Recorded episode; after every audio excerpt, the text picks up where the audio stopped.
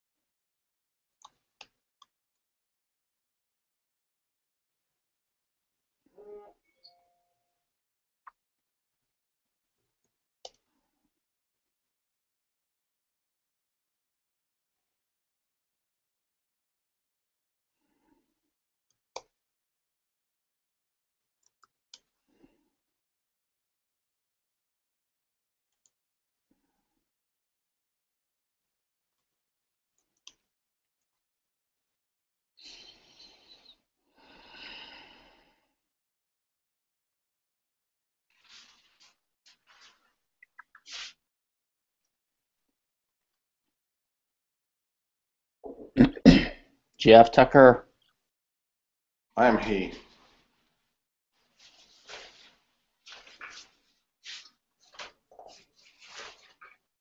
I am he. Where are you? Oh, great. You haven't got your camera working. So Sheldon, so Kinsella's running this this the. Hi, Sheldon. Hey, Hi, Kinsella's running Hi. this. Kinsella's running this this hangout, but he doesn't know how to work his camera. oh, uh, yeah, I, I, uh, I couldn't get the hang of how to get on here. I was at the page, but I didn't see what to click on. But now he sent me something. Yeah, no, he sent it. It's all good, but um, but uh, but he's not actually here, you know. So this is typical of of uh, kind of So he's got us actually on air right now, but um, but he, he's he's not alive. I am alive. Can you hear me now? Yeah, yeah, okay, but For some reason, there's a. I know, I know, there's a video problem. All right, l- let's say hello to people who are tuning in. Uh, This is Stefan Kinsella, Jeffrey Tucker, and Sheldon Richmond on episode two of Liberty Talk. And um, yeah, but but I- Stefan, Stefan, you're I speaking know. as if you're some sort of folded metal bird. I, yeah, I know. I know. Right, flying on a blue moon. Well, that's probably better than what you could see anyway. Well, this is not. This is not suitable. This is unsuitable. This is Well, reaction. uh, hold on. I know. I know. This it's like every time we do this, it's a it's a test thing. Life is beta. Indeed. Uh, I'm getting a window here that says open, capture. Right. I, this oh, is. Oh, you got that. What is does that mean? Or turn camera off, which I don't want to do. I want to open Right. capture, caption, I guess. Ca- Right. capture. I don't. I don't know. I mean, this is more, can- this is more Kinsella stuff. I mean, who put in charge of this? I closed it. Okay. I don't know. Well, at least I'm not seeing me in the big window. The other day when Stefan and I tested it, I only saw me. Oh, Why do I want to see me in the big window? I should see me only in the small one so I can check yeah. my you know No, hair right. once in a while. Well, I think I think next time, Sheldon, you and I. Where's just- Stefan? I don't know. You and I just should have held a hangout. I mean, there's no point in, in having this guy allegedly in charge. Yeah. If he's Now, Jeff, the top of your head's cut. The top of your head's cut off. Shouldn't you like Oh. uh, raise your camera or something, Yeah, or lower your sorry seat? about Yeah, Thanks. That was Okay. a, a minor problem. So I'm here, but I'm okay. Let me let me log out and try to log back in. Okay, guys. Oh, Try one more right. time. Well, what else can we do? Give me a second. But. I stay. But I stay put. Okay. You stay put. If we have to restart it, I'll restart it. But give me a second. Okay.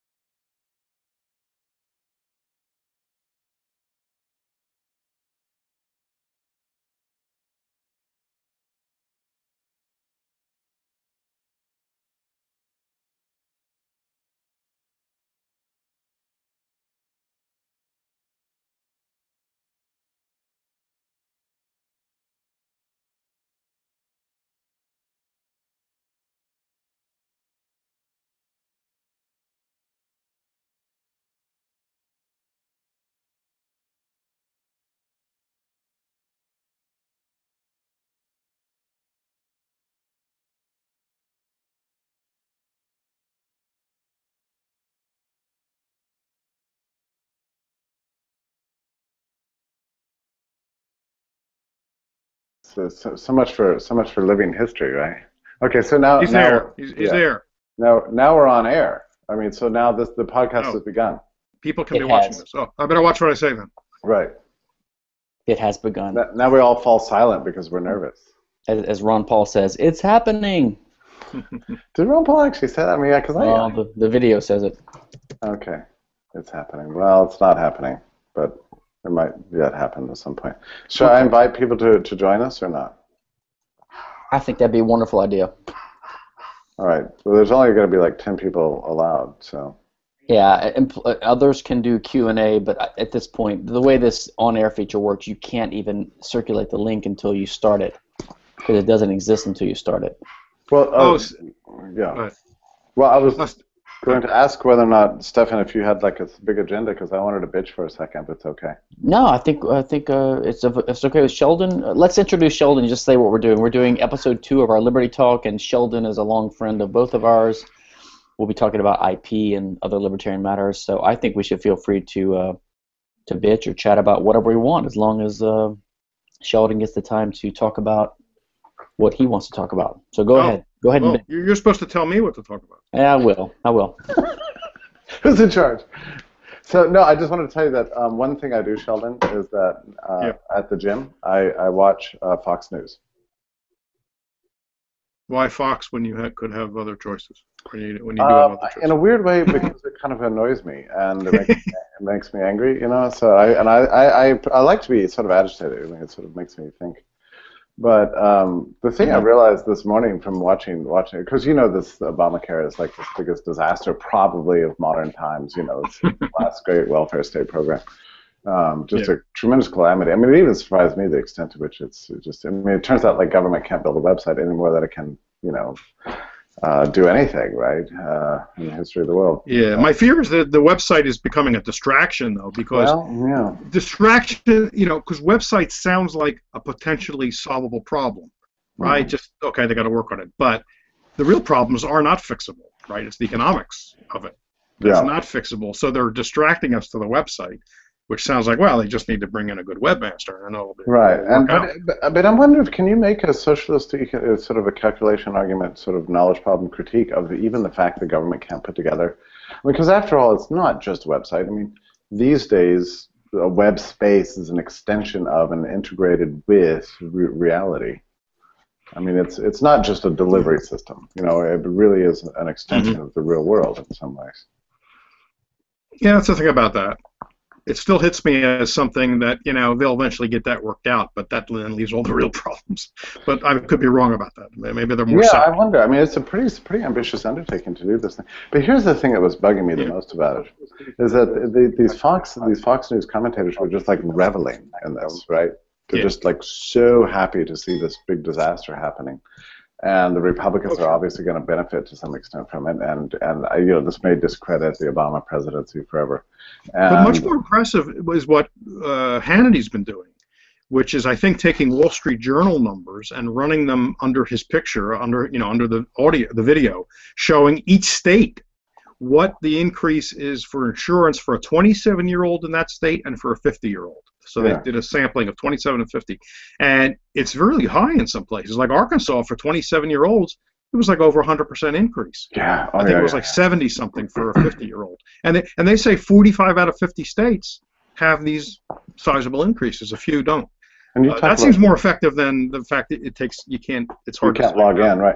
And and also, you know, I mean, the fact that there are fewer people insured uh, like today than there were at this point last year. I mean, there there are far more people losing insurance than getting insurance under the. Hmm.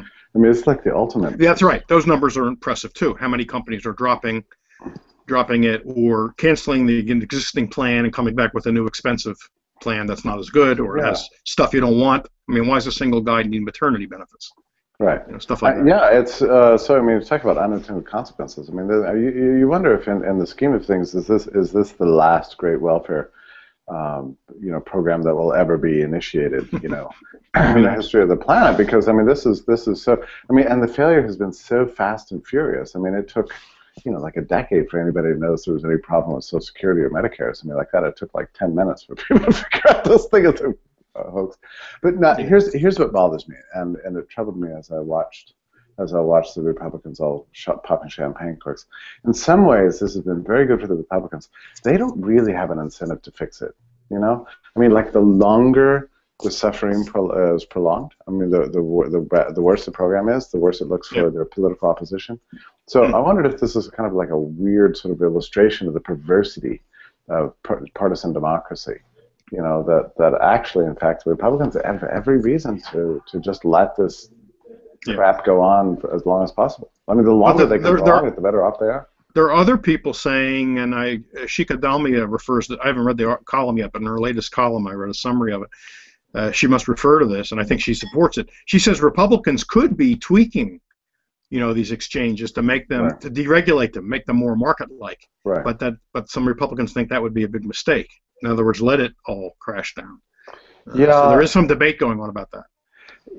Yeah, and there's no chance whatsoever that there anybody's going to be addressing the core of the problem, which is you know the, the whole sort of government mandated third party uh, system, right, payment system, which with the roots of which trace trace to World War II, uh, you know, in essence. I mean, Right. this isn't this isn't Although, problem. although ironically, ironically, with the companies uh, dropping insurance or re- you know demoting their employees to part time, we're going to end up getting rid of employer employer based medical medical insurance.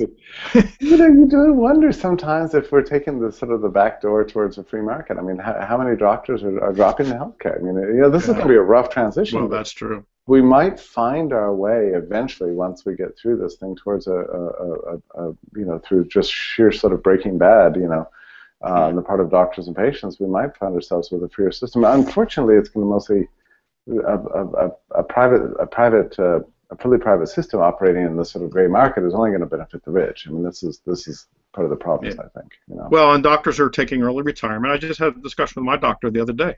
Yeah. He's on the young side, but he knows of doctors in my town who have decided to quit.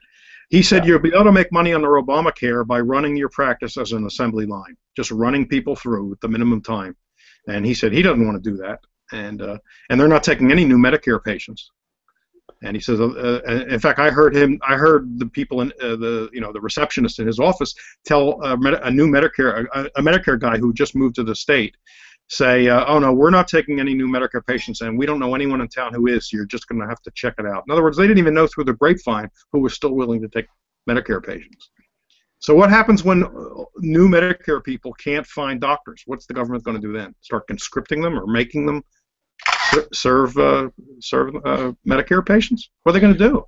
I mean, this it's a typical the way the government sort of presumes the production side is a fixed a fixed thing. Exactly. right? Yeah. It was. Yeah. It's the it's the mill, right? It's the John Stuart Mill error. The problem of production has been solved. We just Yeah. now have to solve the, the problem of distribution. That's right.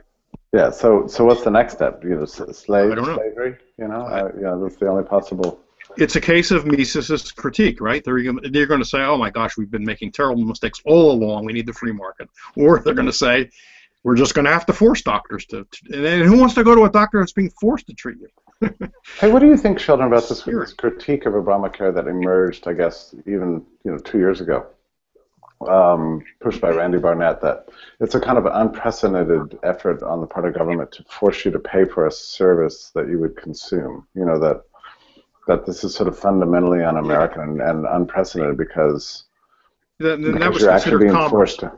Right. No, I think that was a good argument. I can't think Yeah. of an example, right? That that uh, that in the name of regulating interstate commerce, that we're going to force you to buy insurance intrastate. Because don't forget, you can't buy across state lines. You're not allowed to engage in That's interstate commerce. very weird. Yeah, yeah, and yet so- they defended it on the basis of interstate commerce. Yeah, so much for, for market competition, right? we're all we're, it's like feudalism. It's, it's okay, effing feudalism is what this is.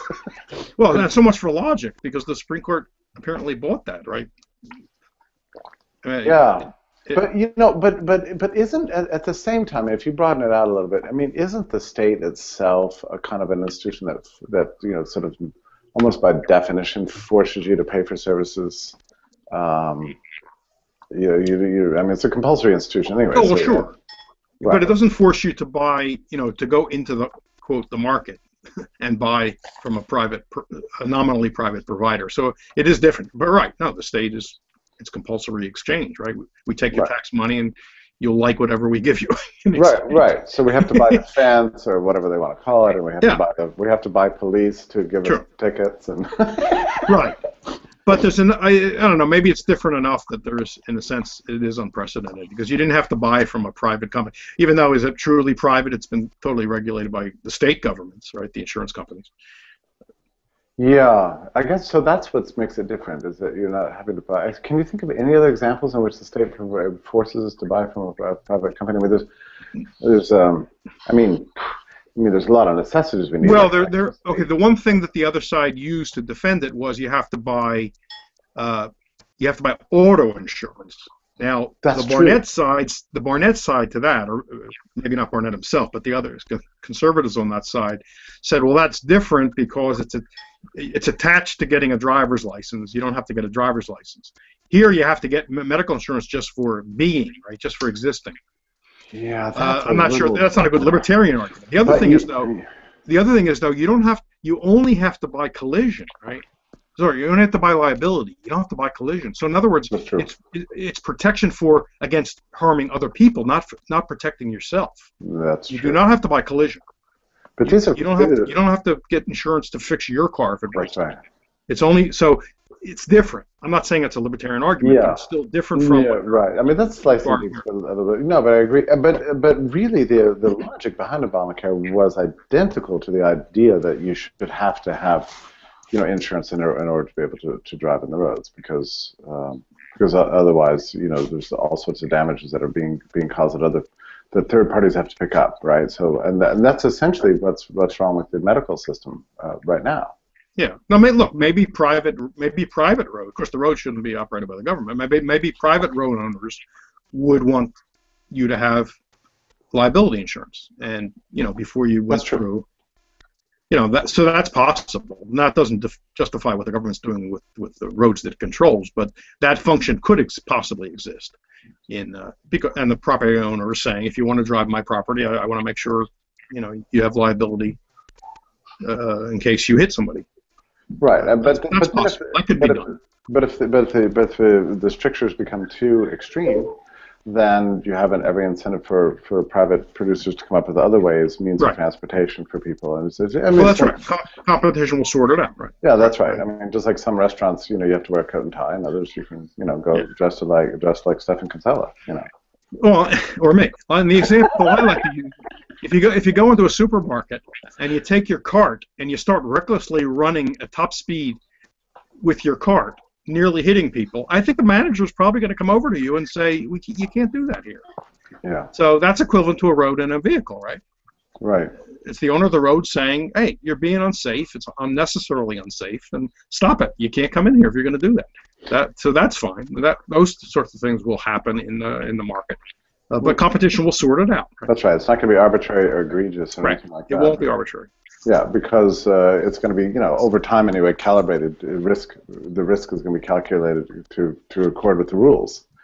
Uh, And competition, when- it will be tempered by competition, which is the great Yeah. temperer. right, and that's sort of what's what's lacking completely in the healthcare system. You know, um, don't you think that had we had the U.S. adopted a, a, even a moderate reform along the lines that John Goodman had been recommending for the last what 20 years, you know, Yeah. that that we would we would be better off than we are uh, today.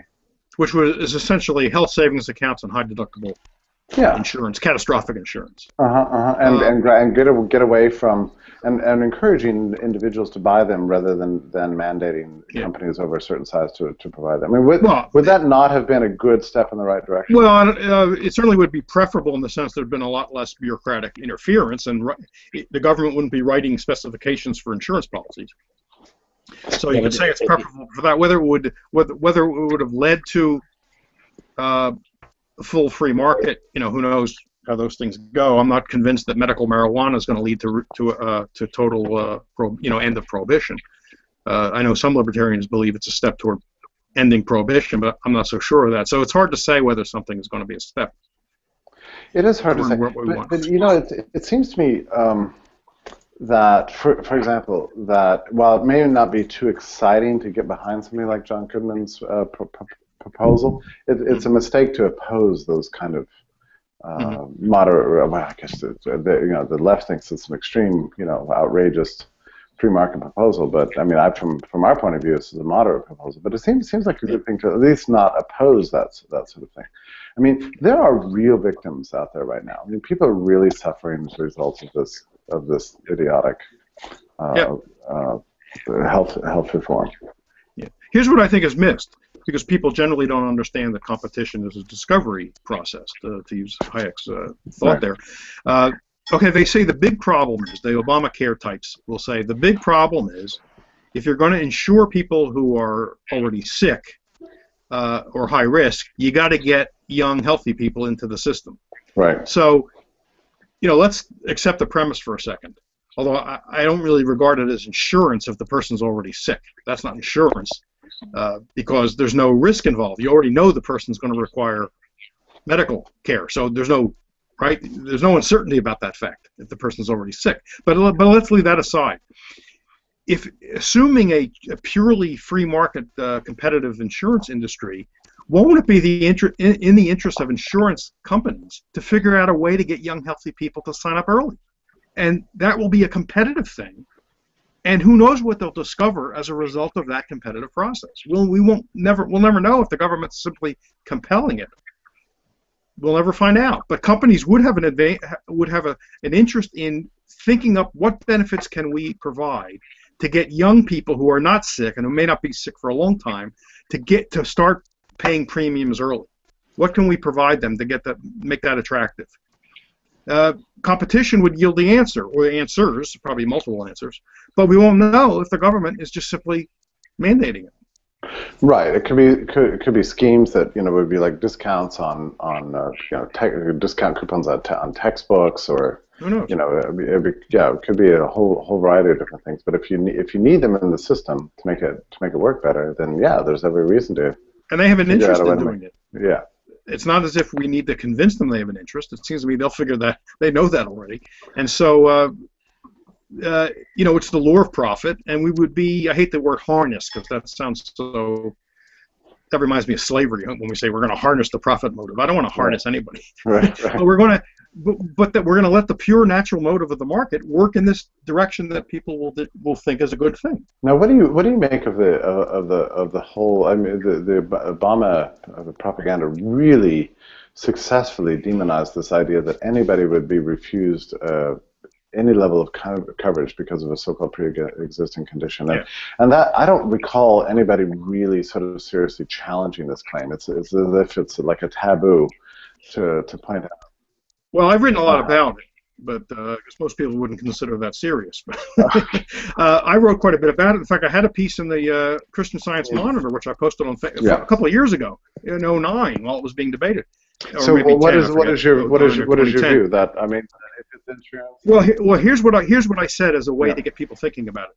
Uh, no- first of all, I made this point that if the person's already sick, it's not insurance. Right. It's it's a, it's a it's a hidden welfare scheme, right? It's done through the insurance company. But but I said this would be more honest, I, I, and so I said I wouldn't agree with this, but I I'd respect Obama more if he made the following speech. And then I had a speech, and I said uh, I had Obama saying, you know, ladies and gentlemen, my fellow Americans, there are people who cannot get medical insurance because they're already sick, which makes complete sense. We don't, you know, companies don't sell home insurance to a house that's ablaze. Okay, you don't get fire insurance if your house is already on fire. Dead people can't get life insurance. It makes total sense. These companies are in business to make money. We can't blame them for that. However, it is a shame that there are people who have medical bills now. They already know they're going to have medical bills every year and can't get insurance. So here's what I propose. Now remember, I said I would respect them. I didn't say I'd agree with this. This would be the more honest way to do it. I'm going to set up a special tax applied to everybody to, to fund a program to help people who can't buy health insurance because they're already sick. That would be the honest thing to do. Again, it's not a libertarian thing, and I said I wouldn't agree with it, but it would be honest. You'd have to give them credit for honesty. A new tax on everybody to fund this. And here's the exact purpose. You'd lay it out. Now look at how they've done it. It's buried in in, in insure in the insurance with the, under the guise of insurance, right? So they want to force young people who are who will consume less medical care for a while on average in order to in order to pay uh, the medical uh, expenses of people who are already sick who are be giving, being given quote insurance at the same price that well that well people get it. Well, obviously that makes no sense. Number one, it's not insurance, and number two, how can it be at the same price as a well person? Somebody No. you know has expenses versus somebody you know is, is probably not going to have expenses. How can they be the same price? Right. So they've done it in a dishonest way. So that was Right. my point. Yeah, in Um, retrospect, it's really obvious that the premiums would have to go up for, for virtually everybody. I mean, the, the, the cost of this thing would be uh, gargantuan and rising forever.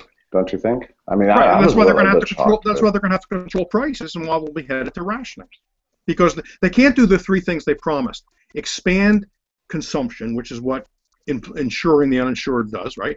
Right. Um, bending the cost curve downwards, and being committed to freedom of choice. You can't do all three things. So which one's going to go? Freedom of choice is going to go. That means they're going to start for, for under reimbursing doctors, and doctors will then cut back. There'll be more waiting time, inferior service. You can't do all three things, and the one that's going to go is freedom of choice, and ultimately it'll be some kind of rationing, and it will be death panels, ironically. You know, the uh, the right and Palin overplayed that in a way because the bill doesn't say right. uh, The Obamacare law doesn't say anything. It doesn't say death panels, although it does set up this panel to control reimbursements. That ultimately would be a death panel. So they should have presented it in a much more nuanced, sophisticated way. Instead, they presented it in a way that was easy for the other side to attack. They said, What are you talking about? You're paranoid. There's nothing about death panels in the bill. And of course, there was no language about death panels. But that doesn't mean there won't be the equivalent. Right. Well, They actually, explain it. everything so far seems to have actually become worse than even the the, the, the most severe critics uh, predicted. Uh, just in, in general, um, Mhm. I don't I don't think I don't think anybody would have predicted. And and in fact, if you had predicted exactly what's happened, that there would be fewer people insured after the program was started to be implemented than before, that you know the, uh, the pr- premiums would be going up for the vast vast number of people. I mean, uh, the, the, if you had predicted this, people would have said, "Well, that's just that's just crazy propaganda." I mean, no, that's true. Well, Hannity last night was showing, uh, he must have shown seven different examples of Obama speaking, saying you'll, you'll be able to keep your doctor, you'll be able to keep your plan, and on average, for a family of four, uh, your expense will drop $2,500. Right. Amazing. So no, those three things are not are not happening. Well, now here's a, here's another thing, Sheldon, that I that I find very interesting um, about this is that this is a national program, uh, but we live in an international world. So people are free to travel to get healthcare elsewhere. So we've got a huge boom in medical tourism, so-called, right? So people just, you know, if you're if you're well enough to get on a plane, you can you can get get some good medical care somewhere. Um, the other thing that's very interesting to me is the growth of um, online pharmacies um, with international connections, you know. And I remember when uh, when the end when these sort of online pharmacies started going live on the internet, there was a big effort on the part of the FDA to shut them down, and there was all these takedowns. Do you remember all this? There was a, just Yeah. hundreds of online pharmacies were taken. But now, um, now there are more than ever, and their service is better. Their prices are cheaper. You can get to them, and now, now, thanks to the free market, we have a currency you can use in them that is utterly untraceable. I mean, it's possible for any person to uh, almost complete, to, in fact, completely secede from from the uh, pharmaceutical uh, cartel, and therefore from the from the dependence on on the prescription racket and everything. Like Yeah. right now. No, that's a, that's a great development. Um, Stefan, we're we've been dominating with medical talk, but uh, we can talk about other things too. Please uh, be the guiding hand here, That's okay. Yeah, I thought um, the visible we- hand. I, I did think we should turn at some point to IP. Uh, Jeff and I uh, have long been on this IP issue and long been admirers of yours. You're one of the few people out there that is extremely principled and good on this issue. And because there's so few people that are really good on this issue, principled, proprietarian about it, not just utilitarian, Mhm. I'm just kind of curious about your take on the whole IP issue, how you came to it, Mm-hmm. when you came Yeah. to it, how you see the origin of the movement, um, how you see its importance uh, compared to other libertarian uh, issues. Uh, I, I I approached this uh, in this context with some humility in front of the two of you. Because both of you have written uh, so so eloquently on this uh, topic, and uh, and Jeff has done so much, not just written, but but in terms of actual action, uh, he's done uh, wonderful things. Uh, but I'm happy to talk about it with you. Uh, and I agree with you that I don't think it's uh, fully understood. I think we've made a head, lot of headway in the last few years, amazingly, if you think about it. Uh, so more people are aware of this, and I think a lot have come over to our side. But my experience with this issue goes back to the uh, to the 80s, uh, the mid 80s. I don't believe I thought about it much before that. Uh, you know, I was familiar with with uh, Murray Rothbard's uh, brief writings, and I read Ayn Rand's essay on it. I hadn't given it a lot of thought. Uh, and then two people, I ran into two people at that time, people I knew, but I mean, I heard, started hearing this from them for the first time. Fred Smith, who up until recently was the president of the, uh, Competitive Enterprise Institute, he's now retired. Uh, he started talking about it very principally and, and very detailed. I'm not sure, you know, where he was getting it or who was influencing him, but I, this is where I first started her, hearing it criticized on property grounds. It's the first time I heard the Jefferson quote about the taper, you know, the candle. If I light your candle, we both have lighted candles, and therefore, I, ideas are like that, unlike physical property. Uh, and then Tom Palmer, who was approaching it in an even more deeply scholarly way, because he was uh, he published a couple of articles in the Hamline uh, uh, Law Review, I believe, or at least one of them was there, one somewhere else, where he was going. Yeah, you know, even deeper, the history of it, where uh, what the origins of uh, patents and copyrights were. So um, this influenced me quite a bit and and it, it very quickly turned me around on it i mean i read it and i said yeah this makes sense almost sort of like when i encountered anarchism for the first time yeah this makes sense i don't i don't really see an argument against it you know What year would that would that have been? this would have been uh, 89, 90. 80 no early 85 86 87 i was at ihs at the time between 85 and the end of 90 i was at ihs so was tom palmer for, for some of that time and Well, i the- knew fred i The, knew fred the Hamline article was the published versions were 89 or 90. Maybe. Well, he was probably working on it though. Gotcha. So it, it, it- before it was actually published, I, I would be talking to him because Mhm. he and I were actually working in the same place, and uh, both of us were editing. He was the editor. I was the managing editor of the Institute Scholar, a, uh, a publication IHS, IHS used to publish. I don't know whether we did a, whether he had somebody do a piece on it, whether he did a piece on it, but but it was in the air, at least in that rarefied air, and I was hearing about it, and it made complete sense to me. And then I read his stuff when it came out, and. Um, and then you know that was my view and then it went dormant for a while there wasn't Right. a lot of i wasn't hearing it talked about being written about i i guess i just didn't write about it you know my mind was on other things uh, and then it you know like i said it flared up in these last few years where uh, you and uh, jeff and uh, you know who else roderick and Roderick. mhm. Roderick Long, and yeah, it, it, it blossomed again beautifully, and then so it. Oh, I know what happened. There was there's one great moment, in my view, great moment which you can find on uh, YouTube. Uh, I was at Fee at the time, just a few years ago. You'll remember this, Stefan. I was at Fee at the time, uh, and there was a uh, at a seminar, one of the summer seminars, but I was on the staff, and so there was an end of seminar thing with all the faculty, and they people would throw questions, totally unrehearsed. And Paul Cwik was there, Paul and I- yeah. Ivan Pongracic, who, Yeah. you know, who were friends of mine, and I had not thought about the issue much la- lately. You're right; it hadn't. No one, I hadn't read anything lately, so you know, you, you're busy. You, so I'm thinking of other things, and it wasn't on my mind, so it wasn't fresh. If you know what I mean. Uh, and somebody threw out a question to, I think, either Ivan or Paul, saying, uh, "What do you think of this attack on uh, uh, IP?" And this would have been, in, you know, I don't know, 2008, nine. So you guys were writing. It was it, it was back in the air, and so Paul gave an anti-IP statement about it. I think it was shortly no, after he's he had pro- done something at the pro- Mises Institute, Pro, That was pro IP. Pro IP. uh, uh, pro IP. Yeah. And I think Stefan, I think you and he had some clash just a week or so before at the Mises Institute, if I'm remembering this correctly. He had given some paper or something, and uh, about that. Uh, so he spoke, and I and then I remember saying, "Well, I'm gonna have to say something about this. I gotta give an answer." And I was like searching my, you know, my memory banks for okay, what are the arguments? I hadn't really thought about this lately. It was totally spontaneous, and I think I did pretty good, pretty well under the circumstances. It was amazing. Since You, there was no rehearsal.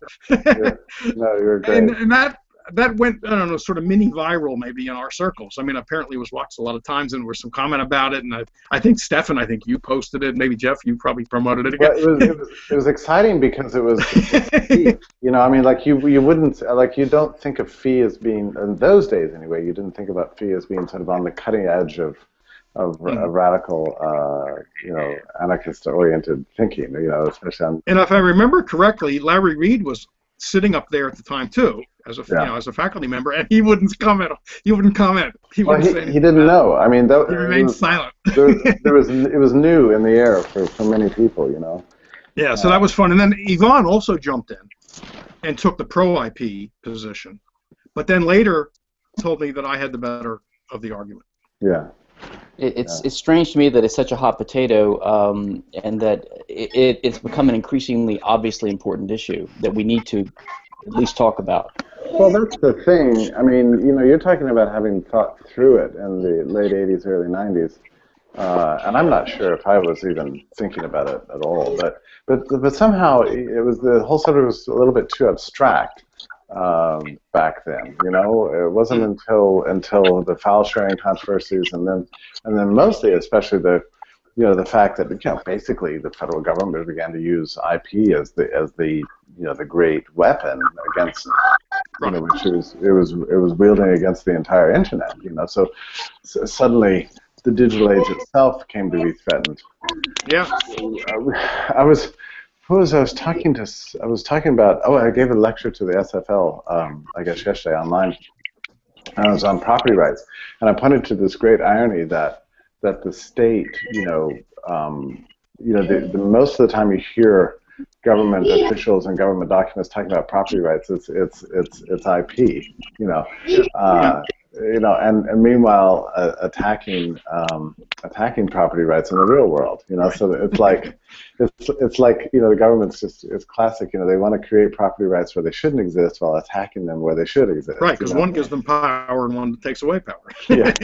exactly. There's a hidden agenda there. Not so hidden agenda. Yeah, no, it's a, it's a fascinating thing. They've got the, they've got it entirely upside down. You know, there My, shouldn't my be- other great so I so I did some writing at Fee on this uh, articles you know you both know and have seen uh, I where I tried to you know hit particular areas just to answer criticisms uh, and and so that's what I tried to do I, I haven't written a big comprehensive thing uh, What, what's what's your um, yeah? But even your short pieces have been pretty comprehensive in the sense that they're principled and they talk Yeah. about patent and copyright and they Yeah. they get to the root of the issue, which I think is basically that it's a way of it's a, it's a disguised way of letting the state grant a property right in already existing property rights. Um, Yeah.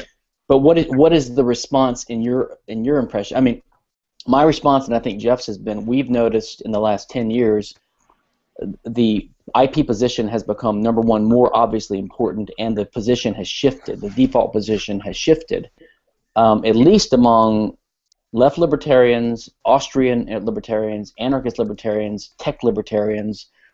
There's a, a remnant core of utilitarians and Randians maybe that fight us on this, but it seems to me like they're in the rear guard now. Oh yeah, Um, I think what, what's your response or your experience been in that regard, Sheldon? Uh, I'm not strong, sure I have a strong sense of what the default is. I'm glad to hear. I'm, I'm glad to hear you say what you just said. I guess I, for, I maybe I'm not running over enough people, but I, I don't have a strong sense of what the default is. Uh, so, so I um, I hope you're right, and I'm I'm glad to that you have that impression. Uh, you know, maybe it's true that there's not as I don't hear as much resistance as I used to hear. Uh, you're right about the Randians. Uh, one of my other uh, shining moments in this whole fight is uh, a couple of years ago at APPE, you know, the uh, Association of uh, Private Enterprise uh, Educators. Mhm. Uh, Ed, Lo- my friend Ed Lopez, the economist, uh, sort of unbeknown to me, set up a debate between me and is it Adam Rosoff, you know, the Randian Adam Mossoff. Mossoff, sorry, at, uh, at George Mason, the Randian um, uh, uh, law professor. And I did some scouting on him. There is YouTube on him, so I was able to see what he argues. And uh, it was quite an interesting debate. And uh, I thought uh, people came up to me and uh, and told me, uh, and people I respect, economists as well, who, who said, "Well, I hadn't thought much about this before. You really made a good argument." Um, uh, so I was pleased with that. And of course, you, Stefan, uh, you you know of him because I think you and I had exchanges after that debate. Uh, he takes the you know kind of a very hard line about it. He claims that all property is uh, ultimately intellectual property, right? Right. Because there's there's there's intelligence behind any action. Therefore, intellectual property must be the root of all property. Yes. Uh, and which doesn't quite square with the fact that Rand wrote one little essay on it once, and Yeah, certainly didn't place it it- at the center of her of her system. But don't you think that that uh, are you sure about that, Sheldon? Because I mean, so much of like uh, the plot devices and, and Atlas and Fountainhead and everything turn on IP-like uh, uh, concerns.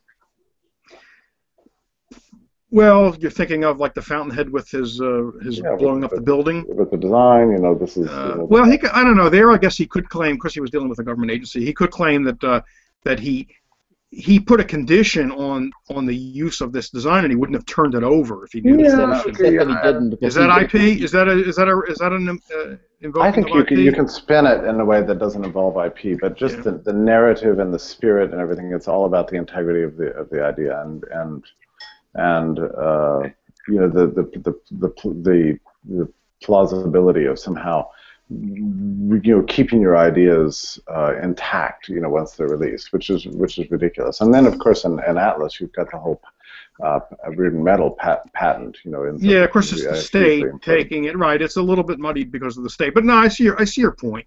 and, But, and- but and- it's still and interesting also, that she didn't write very much nonfiction. That's true.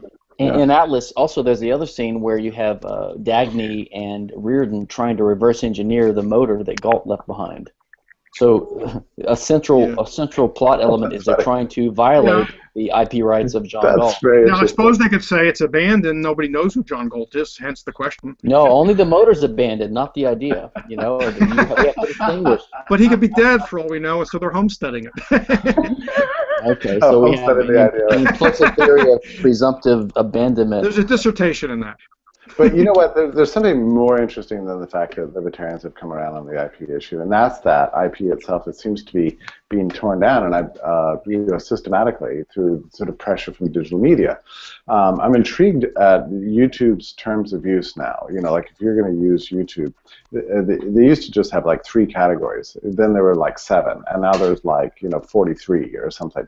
Uh, it- it- what it reminds me of, like okay, you can remix, but you can't use the original music. You can use new music as long as it's like a you know uh, you know new voices, but then it can't be the same arrangement, and you can do a parody, but you you know it's got to be genuinely funny. I mean, all these like you know, what it reminds me of is the way that um, laws in the Middle Ages against interest gradually got you know sort of to, Yeah. you know weakened with ever more exceptions, exceptions, exceptions, and at some point you know, you look at the world like everybody seems to be, you know, making interest or charging interest, and you go, oh, pff, the heck with it, you know. And it's it's almost become that way on, on uh, with with copyright.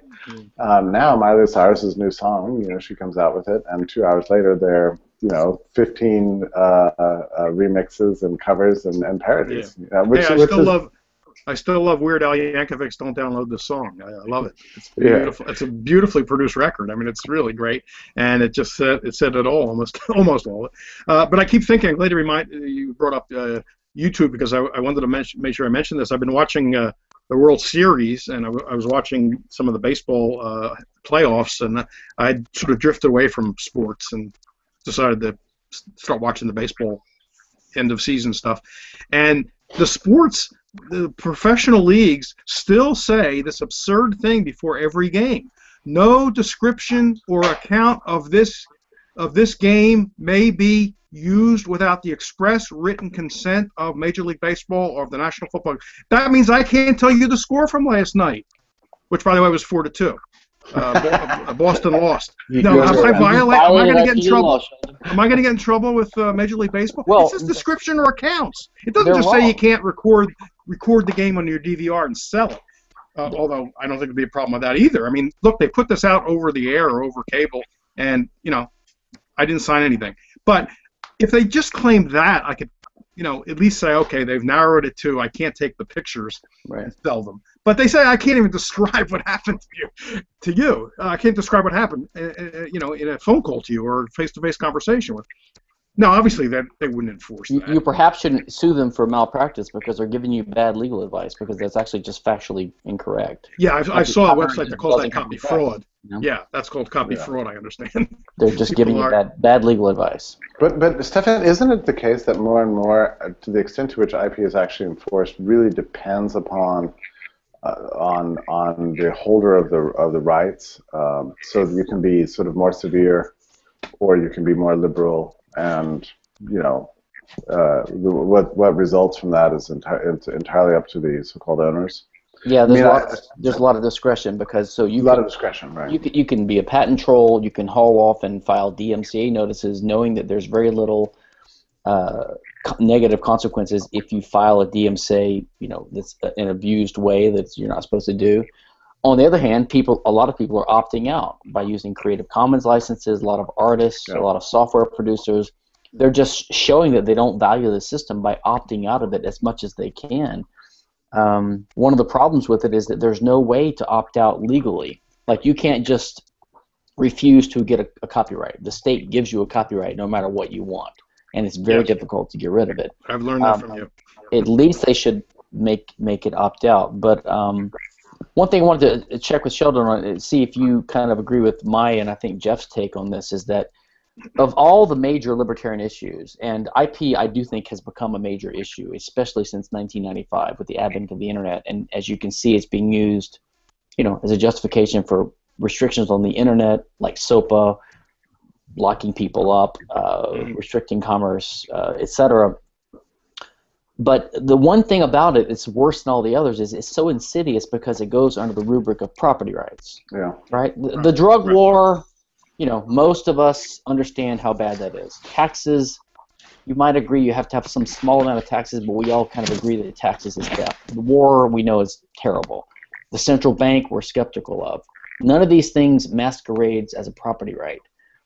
It seems to me that the problem with IP, especially patent and copyright, is that it's growing worse and worse in the digital age, and the, the penalties are escalating, the enforcement mechanisms are escalating, and at the same time, libertarians are just discombobulated because it go it, it's it's called a property right. I mean, you know, if we call a- a welfare right or a social security right a property right, libertarians aren't bamboozled by that. Why are they so bamboozled by this Yeah. this this labeling trick? Yeah.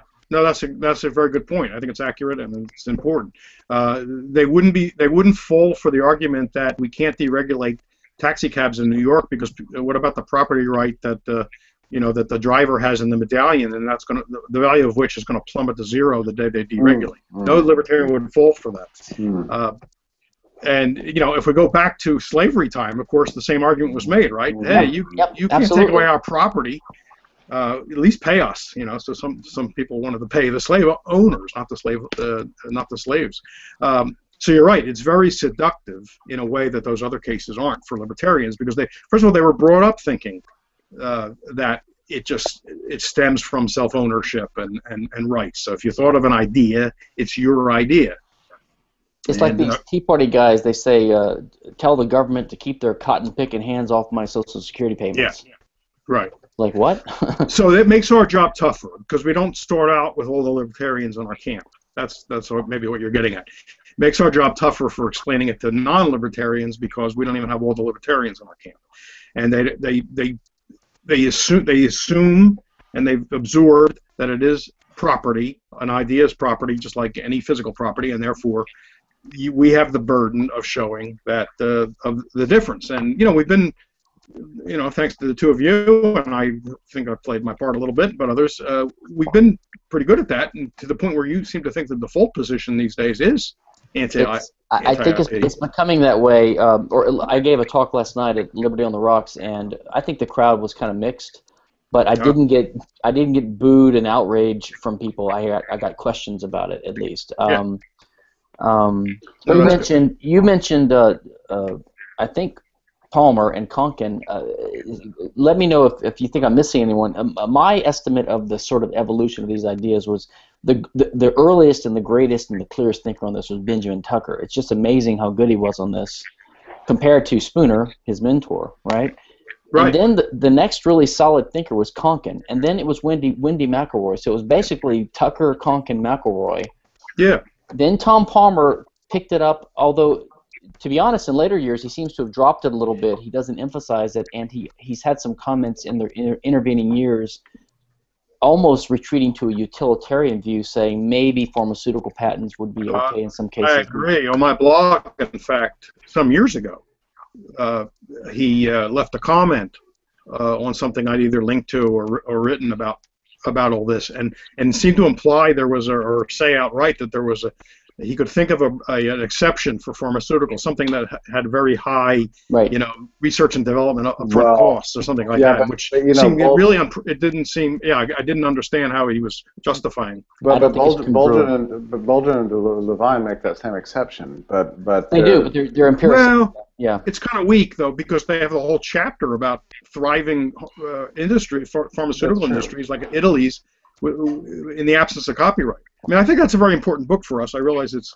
it's utilitarian, No, it's no, pure but yeah, economics, Yeah. but it's a good book. It's a good book. Those are good. They're good guys. But Stephanie, you shouldn't you shouldn't just uh, brush it off their point that like like that because what, what they point out is that the FDA requires this sort of disc- disclosures Mhm. of of the formulas, you know, for you know whatever six years. So you completely lose your first mover advantage in, in Yes. those, in those Oh. cases. Yes. good. And, no, and no, so, in other words, you can't. Re- and they speculate so long as you have these mandates with the FDA, you know, just you know, there's no such thing as secrets, you know, at all. There's you completely lose the element of surprise uh, that.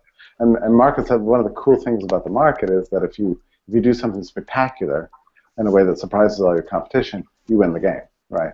Yeah, no, I agree with their criticism. It's just that their solution is this sort of background lurking solution. Maybe instead of patents, we should get rid of them, but we should have a government uh, subsidy of, of scientific research, and Yeah. that would solve it. So that's their sort of Chicago-ish. I, I don't Mm. know what you want to call it, The- the- and I don't agree with that, of course. And um, Right. Right, I mean, and they're not, not- I'm not they're not property them ri- about that, they're not property rights guys in the no, no, but they, ethical sense. but I do believe they did become more libertarian in a sense, and more. I think they've told me this, um, or one of them has.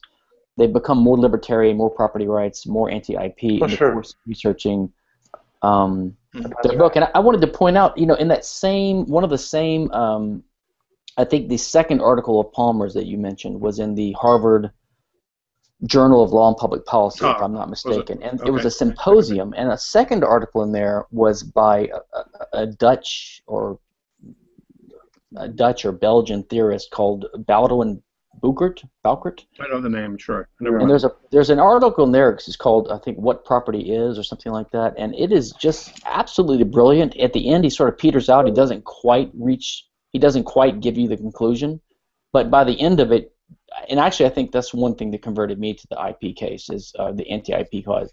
He just lays out scarcity, the, the legal framework, the historical development of all these legal notions that have led to our current morass.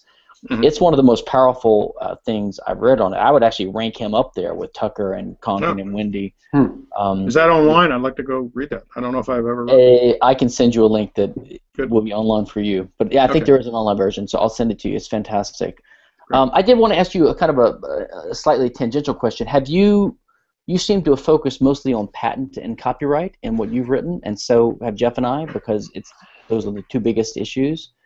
Have you thought about much or written much on the trademark issue itself, which is sort of another kind of background type of IP?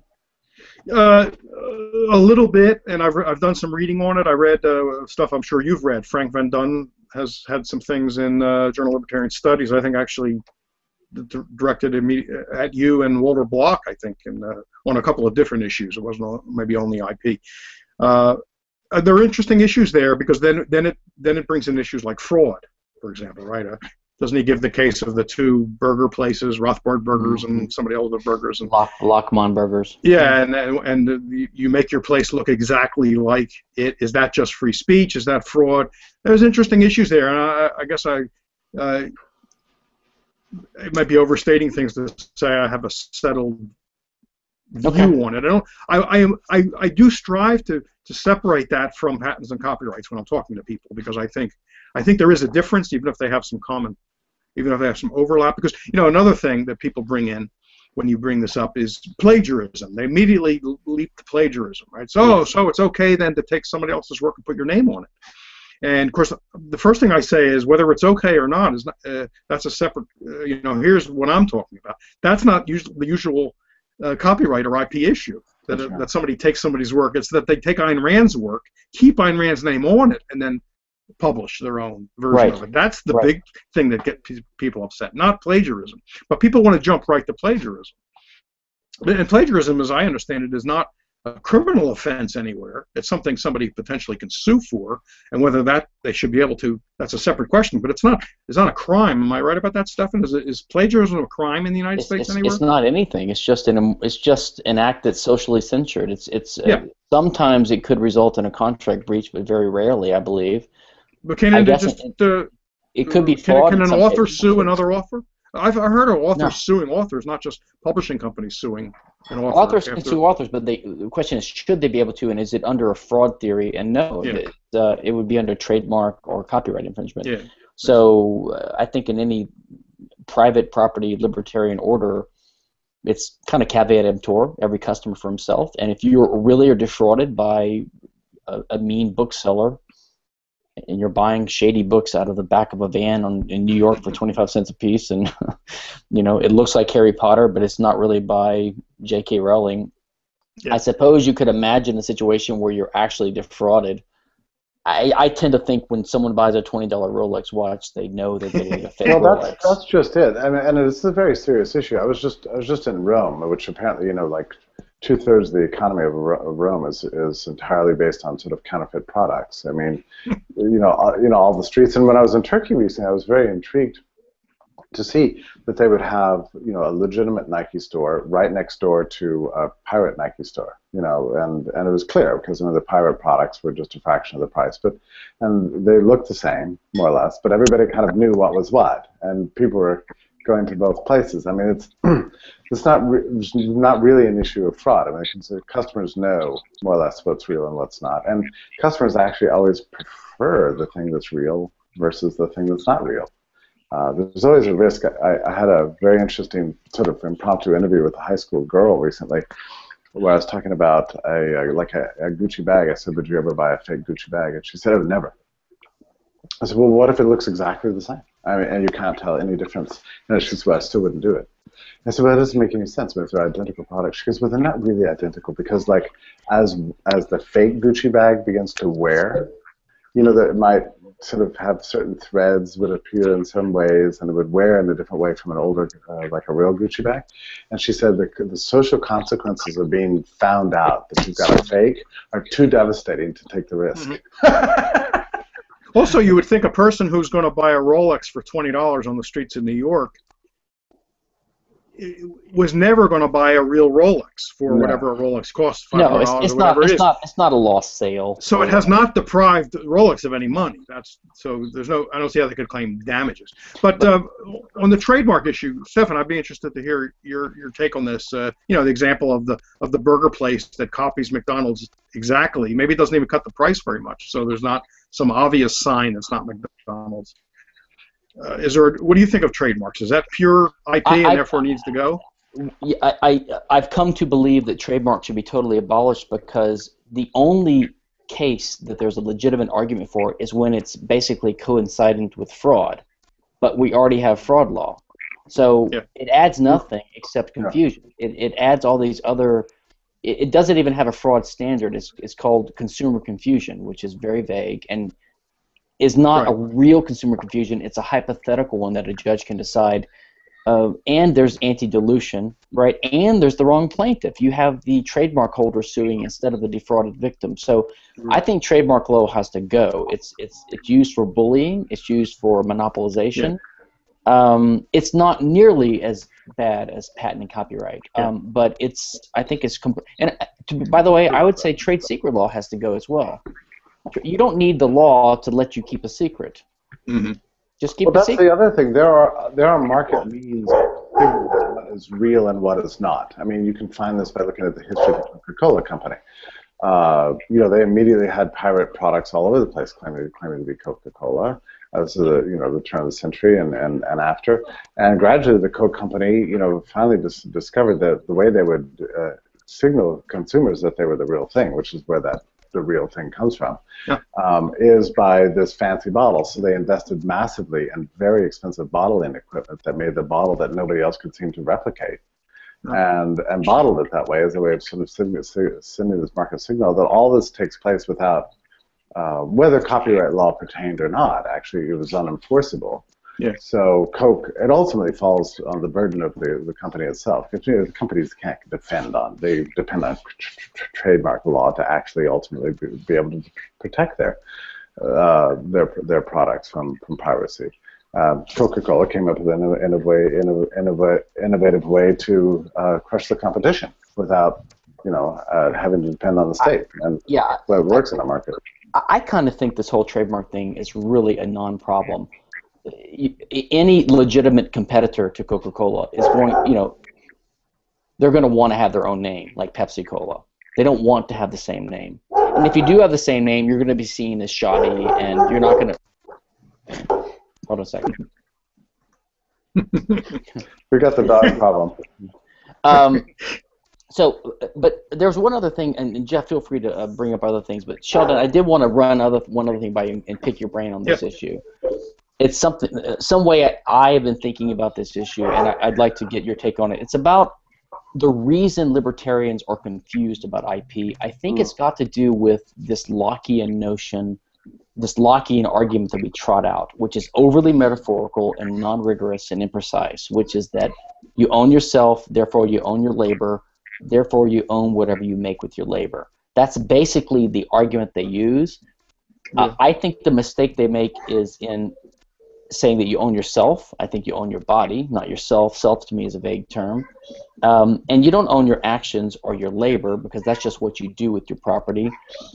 I think the mistake they make is in assuming that the Lockean property theory goes uh, is is hooked is hooked into the idea of creation. That's it. It's more hooked into the idea of you have a scarce resource in the world, and if it was unowned, then the first person who started using it is has a better claim to it, or whoever he transferred it to by contract.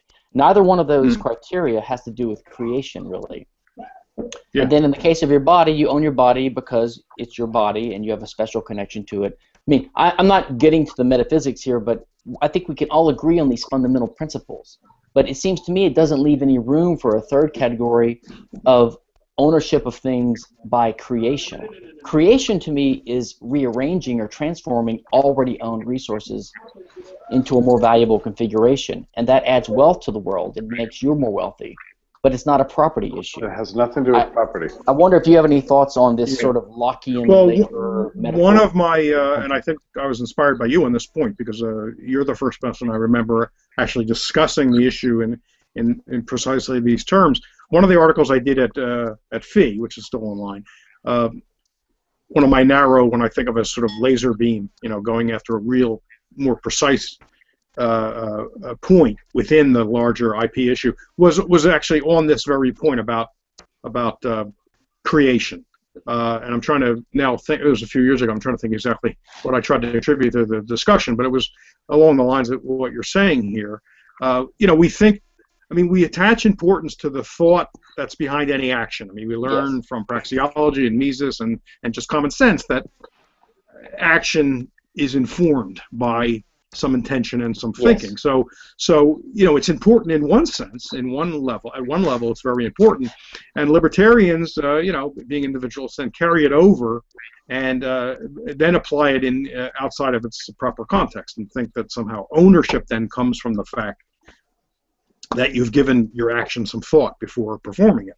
Uh, and you're right. Your point about uh, uh, rearrangement uh, rather than creation is uh, is very good. And I and I've since written a few things. Nothing, like I said, nothing grand and uh, and comprehensive. But I've tried to hit that same point because it's it's it's quite important, and people don't think of it that way. It's, it is a rearrangement, and the question is who owned the things that was rearranged. The example I used in my article was the was uh, what was it Howard Roark's evil twin, right? Who's the who's also a great architect who sneaks onto your property one night and you happen to have a lot of building materials there and he's got the most brilliant design for a house ever conceived and he but using all your tools your land and your lumber and your you know glass and everything else builds this magnificent house. Uh, now what do you have a right to do? You the person who owned all that stuff. Uh, do you have a right to smash it if you want or just you know kick him out and live in it if you want hell yes you do he doesn't own it just because he thought up the idea you own the, the materials and he, on, in an auth- unauthorized way, used your materials. So Do you know, by the way, that matter at all. that's that's actually not the result under the current law? If What you would happen under the current law? under the current law, if you well, if you, if you take someone's property in the example you gave, and if you do it somewhat innocently, it's still wrong, but you do it innocently. Yeah. Then you could actually sue the original owner to pay you for the extra value under what's called unjust enrichment. Huh. Because if you if you give him back his property after you've improved it, it would be unjust for him to be enriched by the hmm. added value that you added. That's it's crazy. It's crazy. That is perverse. That's positive. Well, not only that, not only can you keep the house if you want, you can build copies of it all over the all over the earth if, if you you know with permission uh, of the property owners. You could sell the you could sell the design if people want to buy it from you, or they can come and look at it and then copy it themselves. But Yeah, I mean, you, are you sure, Stephan, that this whole idea that you own what you create comes from, from Locke? I mean, this is a, a cliche. You hear it all the time, and it just turns out to be, you know, just really obviously untrue. No, I'm not sure where it comes from. It's hard to trace it. I mean, even the even the Lockean labor theory of, well, Mossoff strangely calls it the Lockean labor theory of property, or labor theory of value, and then he tries to contrast it with the Marxian labor theory of value how they're different. The creation theory of value. yeah, that's that's most most most philosophers I know they call Locke the Lockean, Lockean value theory, labor theory of property, and Yeah, Marx property. the labor theory of, of value. Hmm. Mossoff actually calls both the labor theory of value, but tries to distinguish them. I think that's a mistake.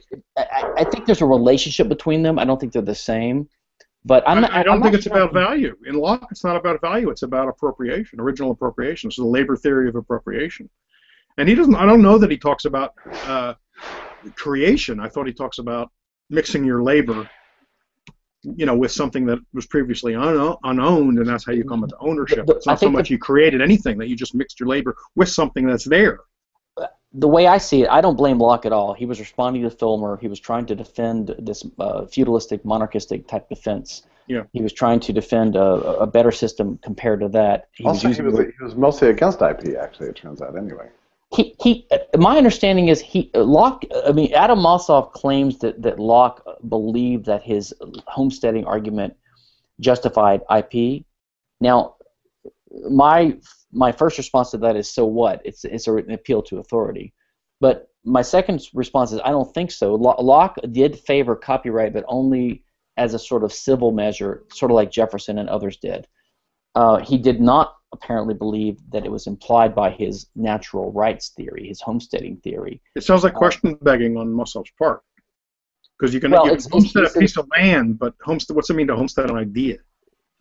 Well, that's the other thing. I mean, I actually think, not as a normative theorist, but I think it's literally impossible to own a non-scarce resource. You you just simply cannot. And so all these rights that pretend to grant property rights in non-scarce resources are really a dishonest, disguised way of transferring rights and real resources Hmm. in, a, in another way. Hmm. which is why, for example, I, I, I'm starting to think that a, a patent or a copyright is really a negative servitude or a negative easement that the Hmm. government grants that gives the patent holder or the copyright holder a negative easement in someone else's already owned, already homesteaded, already existing scarce resources, or their money or their body. Right, So right. Just a and that- transfer of rights. Right, and the second, the the last part is very important because you know I can hear the I can hear a libertarian on the other side come right back and say, well, ownership of land is a negative easement. You can't walk on my land. I mean, that's the first thing they say, right? But you, but what you added there at the end, not added, but what your complete thought is, it's a negative easement in things that they already legitimately own in a It's already owned. It's already homesteaded. It's already owned, and we already know by the Lockean rules who owns it. We already know how to identify the owner, and it's not some third guy who the government grants this veto right. And then, then the response you always hear, if you put it this way, you're basically cornering them. You're, you're successfully cornering these guys. Their response then is, well, it's true that an IP right is a limitation on how you can use your existing property rights, but all property rights are limited. All property rights are limited by other people's property rights, so there's no problem with that. Now, what kind of argument is that? so any limit is legitimate because some limits are sometimes justified. It makes it's just not a good argument. Right, right. Well, he- Here's I, I, time. I guess is running short, but I wanted to hear you say a little bit about the following question: how far can you get in the in you know in simulating copyrights through contract? And specifically, tell me, say a little bit about Rothbard's approach to, to copyright. Uh, I know you've written about that somewhere, but maybe you could say something briefly about that. And I get this question all the time, and it, you, Yeah. I, I got it last night in, at the Liberty on the Rocks. You, you don't want to resort to legal concepts like in rem and in personam, but the nature of property is that it's a right good against the world. Like if you own this estate, this car, you own it no matter what, whether anyone signed a Mm. contract with you. It's not a contractual right. It's an in rem right. It's a right in property. Now, of course, it's a right against other people, but the way we think of it is this right in this piece of property, your exclusive right to use or exclude other people, it is exists independently of their having agreed to it. Yeah, right. A contractual right is something that is a special exception to this that you agree to. It's only between the parties to the contract. Hmm. There's really no way to create an in rem right from an in personam right. You can't use contracts to construct a right that's good against the world. It only affects the parties to the contract. And like I always try to point out, believe me, if you if you talk to any advocate of patent or copyright who understands how the system works, and you propose to them, I'm not really against IP. I just want to replace it with a contractual system. Believe me, they will flip out and oppose it with backflips because they know they know that it would eviscerate and ruin their. That they know themselves that you can't simulate uh, the system. Um, and there's other practical problems, I believe. I mean, imagine imagine Sheldon, you're selling a book, and you sell it on Amazon, and you want to make sure the buyer can't make a copy of it or even loan it to his friends. He can't sell it to a library. I guess he can't sell it to anyone. I guess he's just got to burn the thing after he's done reading it. So you're selling him a $10 novel, and mm-hmm. to obtain physical possession of this book, you, you're making the guy pay you money, and you're imposing all these liabilities on him. You're saying, if you do blah blah blah, if you learn from this book, if you incorporate it, if it ever influences you, if you ever let your cousin borrow it, if you ever have it unintentionally influence you, then you owe me ten million dollars, right? Because a small amount of damages is not going to do anything to. It's got to be a lot. Now, I think most people would say, I'd rather just pirate it, or I'd rather just go buy the next guy's book. So I think these contractual schemes are completely unworkable and ridiculous. If someone wants to engage in such a contract, I, I'm totally in favor of making them suffer the consequences. That's not the that is not our objection to IP law because the people being put in jail now for uploading a Wolverine movie, Kim Dotcom having goons from four countries invade his home in New Zealand is not being penalized because he signed a contract. Yeah. Um, I'm not afraid of a, a, a limited contractual, you know, type of system, but I, I don't think anything like IP could be simulated in whatsoever by any kind of private Well, the other thing is, I mean, so there's no- actually no evidence that such a thing existed before the age of copyright, and we have actual historical experience here. I mean, copyright was not global into the late 19th century. Before then, all there were only national laws, and most all over the continent, you didn't see you didn't see uh, copyright into the late 19th century anyway. Uh, England, yeah, you saw it in, uh, much earlier. But well, what, you don't see any evidence that, for example, musicians would, uh, or or the- theaters, theaters, or or uh, symphony halls would would bind everybody who attended the the uh, concert to never write it down, which is actually a very serious matter. I mean, it's actually very common for Mozart to attend every concert and go and write the music down afterwards and release it. I mean, it's, he commonly did this. Uh, I mean, we, we know this, but it was not a violation of, of any any known rule at the time. You know, well, w- w- what I find interesting, and, and uh, Sheldon may find this interesting historically too, um, and this is in Baldwin Bouckaert's article, which I'll send you after, and also it's in uh, Boldrin and Levine's book. They talk about, I think there's this rosy notion that authors wanted copyright to control their books and all this. I, My understanding is the reality is the opposite, that the state and the church and the guilds were controlling what books could be printed. So I write a book, and I can't even print my own book. I have to get permission of this group of you know of, of censors. Hmm. And the movement to sell the Statute of Anne in 1710 and the kind of modernization of copyright was to give the authors the copyright instead of the crown. But they wanted the copyright just so they could break free of the restrictions on being able to make their book public. It, it wasn't that they were clamoring for a right to monopolize They wanted freedom. people They wanted to sell. They wanted to publish their works. They didn't want to have the legal right to stop people from doing it. They were trying to break free of the guild system and the state system that had cartelized and monopolized and censored their works up until that point. And of course, what the publishing industry did, they were very savvy. They stepped back and they let this happen, but then they stepped into the role of the state because as soon as Yeah. as soon as this happened, the, the the authors still had to turn to a publisher to get their book published because they didn't have a, a home laser printer, right? And and so they had to sign their rights away to the publishing guilds again. Right. And it's it's resulted in the system we have today. I mentioned la- just last night, just two or three days ago, I was reading about this class action lawsuit on behalf of romance writers, like the Harlequin romance writers. A lot of these authors write a book a week or something. It's incredible. They have these back catalogs. And now with the advent of the Kindle and digital publishing, they're thinking, well, I've got a little following. If I can put my back catalog up on Amazon, maybe I'll make $100,000 a year off this back catalog. But guess what happened? They signed away all their rights to their publisher because they had no choice at the time because the publishing industry had a monopoly on this because of the copyright system. So I- don't think it, it's for lawyer. it- It's for authors. It's actually for the publishing. industry. Authors are always shocked to discover this. I dealt with this mm-hmm. all the time. I have for many years. Authors call up and say, "Well, I, I wrote a book about 10 years ago, 15 years ago, and it's just sort of vanished. I don't even think anybody read it at the time. You're sort of good at getting books out there. Can you help me get this book out there?" And my answer is always, "Again, I wish I could say yes, but I can I can tell you the answer is no." Well, how is that possible? I've retained the copyright. Yeah, you think you retained the copyright, but actually, if you look at your agreement, your your rights are completely controlled by your publisher. And uh, oh, that can't be. Well, I'll call them. Well, feel free. You know, and I give them a heads up. You're wasting your time. And sure enough, they call the publishers, and uh, you know, I, I'm, I maybe I can think of one or two cases where the publisher, you know, relented.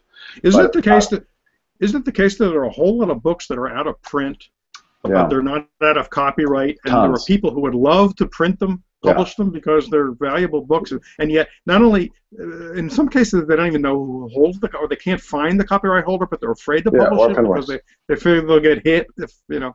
What is it? Yeah. Is there orphan works? Is that what they're called? Yeah, works? and Sheldon, have you seen? There's there's actually a lot of empirical research on this that that there's far more books in print through and sold through Amazon, uh, published before 1920 than there are between like uh, 1923 and and you know 1995.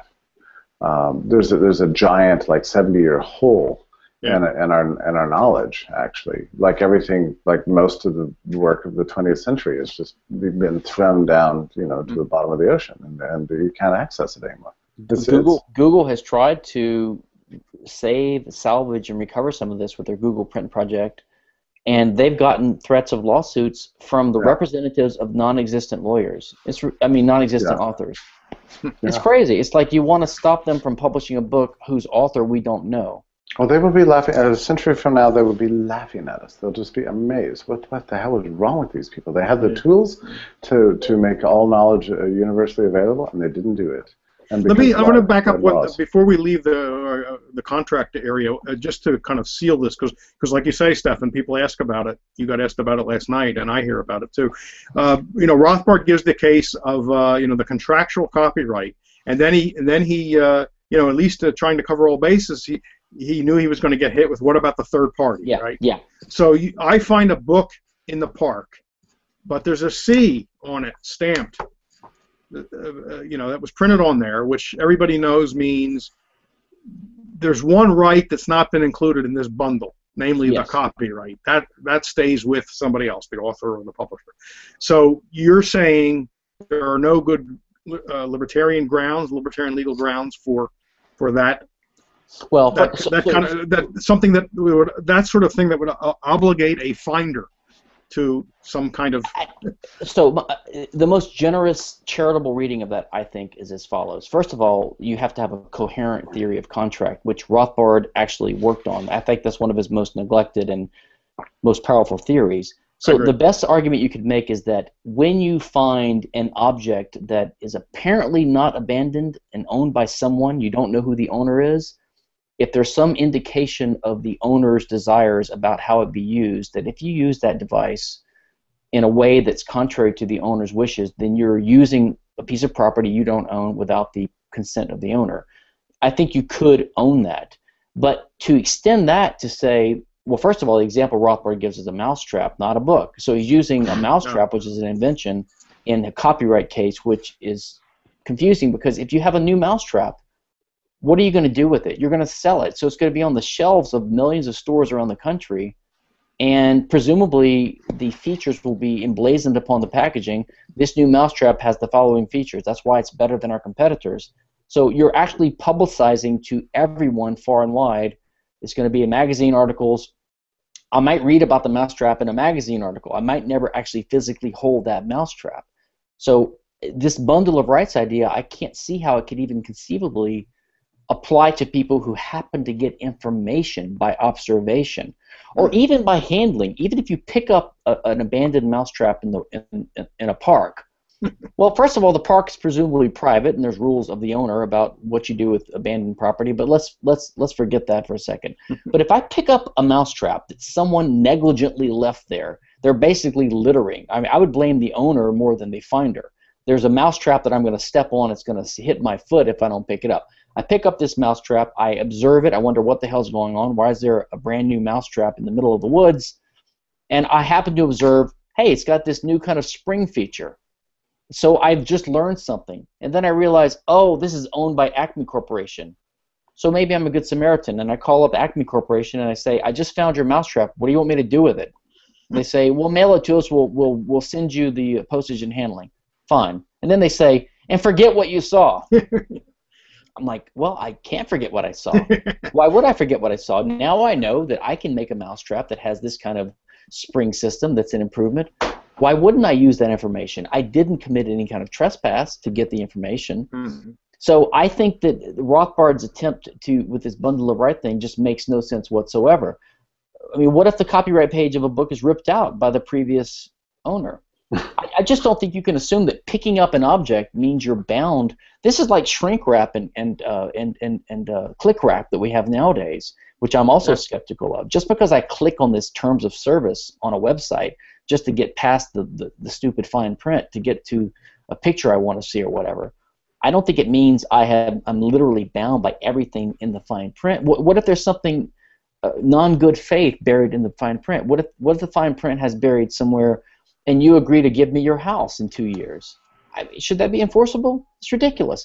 People have a tendency to over legalize things, and they want to equate a piece of paper with the contract to my mind, the piece of paper is just evidence of what the contract is. The contract is really the understanding between the parties. Yeah, I was going to say is one party's meeting meeting of the meeting of the minds is meeting of the minds exactly is considered I, a, a core element. Yeah, yeah, and good faith should be a, a core element of interpreting terms in these contracts. And if it's not reasonable, if one side knows the other side never did read these terms, if I pick up a book and it, on page 12 inside there's some bizarre copyright notice and I never even read it, why am I bound by that? It's not some magical yeah. incantation. So I'm totally. Uh, I, I think there's almost nothing to this contract copyright theory. That that's my take on it. Sorry. Yeah, the shrink wrap is even more absurd because you had to get into the shrink wrap to even see it. Yeah. The fine print, assuming you read it.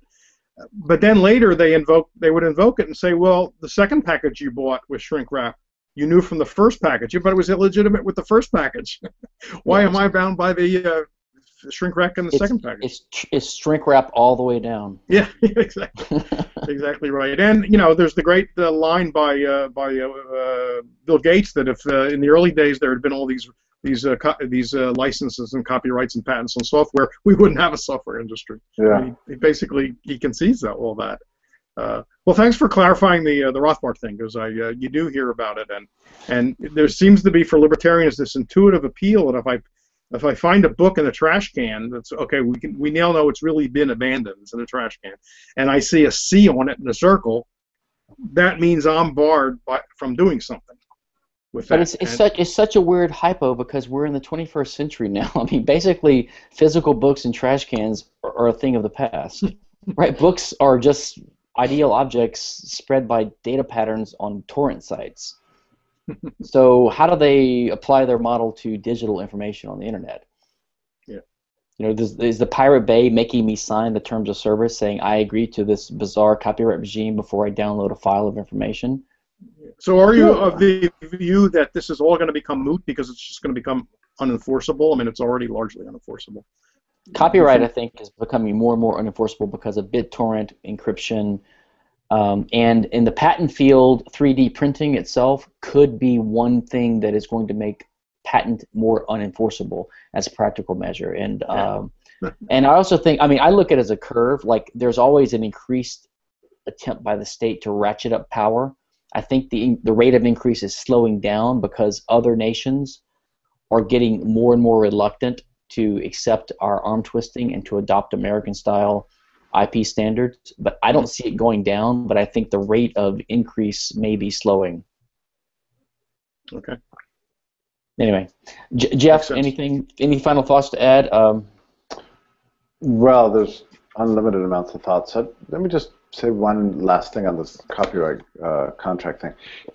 The the whole idea presumes that ideas can be sort of sort of packaged and bought and sold, uh, commodified the same way as physical property. It's not really true. I mean, when I read a novel, I'm permanently affected by it. The, the plot, the drama, the characters, uh, the story. It becomes part of my story. You know, uh, am I going to be using that in my in my life going forward? Certainly, I will. Uh, will I do it with deliberation? Will I always know precisely where every idea I have in my head came from? Like, be able to sort of um, reverse engineer everything I believe and assign it backwards in time to owners? Of course not. That's not the way ideas work. So. Yeah, I think the copyright uh, contract idea it just gets the whole idea the whole notion of what ideas are wrong. And that's not the way ideas work. Ideas are are, are, are, are a, a sandstorm. You know, you can't you can't really always make sense of where they where they came from. So anyway, I I just agree, I agree, I agree with that. Yeah. I think that's a great way to look at it. Thank you, Sheldon, for coming, and thank you, uh, I enjoyed it. Stephan, for for A having us. a rare treat. Yeah, do again. thanks, thanks for what you've done. Uh, it's it's fantastic. Um, Well, um, same back, right back at you, both of you. enjoyed Let's it. keep doing it. Let's keep doing it. Me too. Okay, Thanks. Thanks, guys. bye. Bye.